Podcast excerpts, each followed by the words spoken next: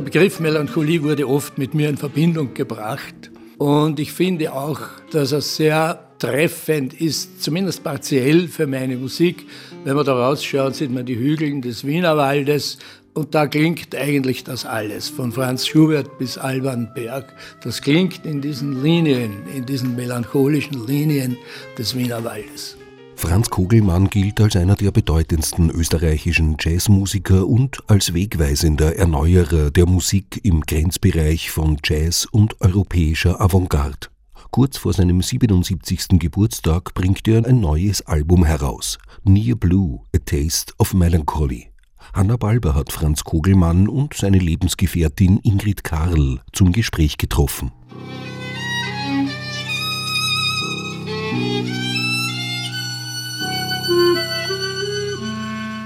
Ausgangspunkt ist eigentlich eine Zwölftonreihe von Josef Matthias Hauer, die der Dichter Julian Schutting, als er noch ein junges Mädchen war, vom Hauer persönlich gekriegt hat.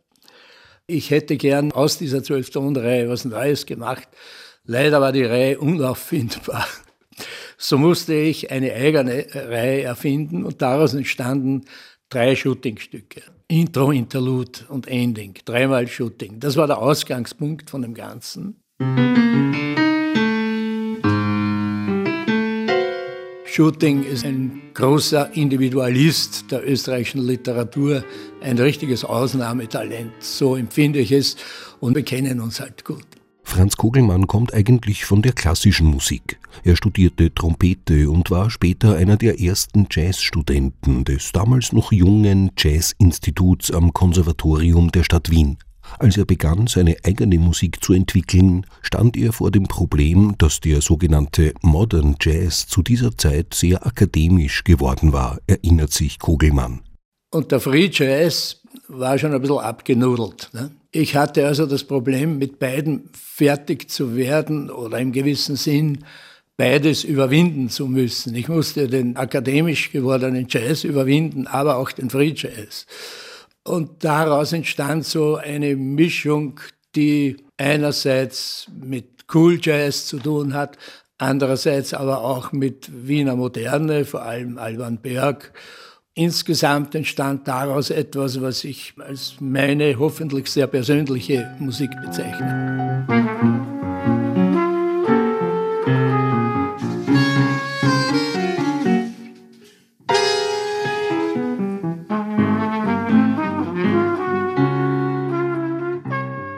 Für sein neues Album hat sich Franz Kugelmann neben Julian Schutting von einem weiteren Dichter und Freund inspirieren lassen, von Franz Schuh. Dieses Stück hat er in anderen Fassungen bereits zweimal bei Schuh-Symposien aufgeführt. Einmal mit Falter-Herausgeber Armin Thurnherr am Klavier. Am Schuh schätze ich seine ironische Distanz, seine völlige Unsentimentalität, seine enorme Bildung, seine Geistreicheleien, die mitunter auch ein bisschen nervend sein können, aber unterm Strich halte ich sie für großartig. Die im Titel des neuen Albums angesprochene Melancholie passt recht gut zu Franz Kugelmann, meint seine Lebensgefährtin Ingrid Karl. Ist er. Sehr introvertiert, eigentlich auch sehr melancholisch und sehr sensibel. Das Interesse an der Musik hat die beiden zusammengebracht. Sie lernten sich in den 70ern beim Steirischen Herbst nach einem Konzert von Franz Kugelmann mit dem Steve Lacey Quintett kennen. Ingrid Kardl engagierte sich zu dieser Zeit bei der Besetzung des Kulturzentrums Arena in Wien und lud Franz Kogelmann ein, dort zu spielen. Kurz darauf wurden sie ein Paar. Dann hat es in Wien weitergegeben, so Sessions, und so bin ich hineingekommen. Und so konnte ich dann überhaupt auch die Qualität von Kogelmann erkennen. Also das, das hat sich ergeben schon zehn Jahre vorher.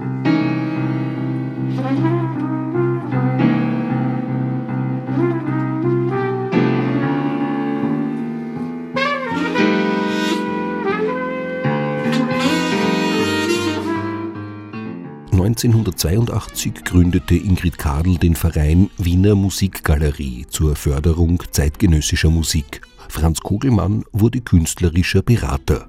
In den letzten vier Jahrzehnten organisierten die beiden unzählige Konzerte, Festivals und Workshops. Als Berater der Wiener Musikgalerie konnte ich mir ziemlich viel aussuchen. Ne? Ich konnte sagen, jetzt machen wir Workshops für Studenten und zwar mit allerersten Leuten. Mit Gil Evans, mit George Russell, mit John Zorn. Und natürlich haben nicht nur die Studenten von denen gelernt, sondern ich auch. Also das war mein persönlicher Vorteil. Aber es war sicher auch ein Vorteil für die Musikstadt Wien, weil zu der Zeit war nicht viel los. Auch abgesehen von ihrer Zusammenarbeit in der Wiener Musikgalerie haben es Franz Kogelmann und Ingrid Kadel recht gut miteinander ausgehalten. Sie blicken auf fast 50 gemeinsame Jahre zurück. Aus meiner Sicht sind die gemeinsamen Interessen wichtig. Ne? Das ist ja nicht nur die Musik oder der Jazz, das ist die Literatur, die bildende Kunst. Es gibt also vieles, was uns da verbindet. Äh, und es ist aber auch so, ich habe immer das Gefühl gehabt, ich habe einen Freiraum. Also ich werde nicht eingeschränkt, gar nichts. Ja, und, und immer wieder die Faszination. Die Faszination von Gedanken, die Faszination von äh, seiner Kreativität, die Faszination von Lebensmomenten, Überraschungen. Es ist auch mit ihm nie langweilig geworden. Nie. Am 27. April präsentiert Franz Kugelmann sein neues Album Near Blue, A Taste of Melancholy mit einem Konzert im Wiener Jazzclub and Bess. Noch hat er nicht vor, sich zur Ruhe zu setzen.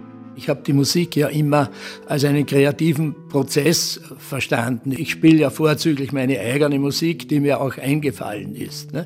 Das heißt, wenn ich das Gefühl habe, ich habe keine Ideen mehr, dann höre ich auf. Ich glaube, wir werden bis zum Ende unseres Lebens aktiv sein, sagen wir so, was immer das dann ist. Nicht?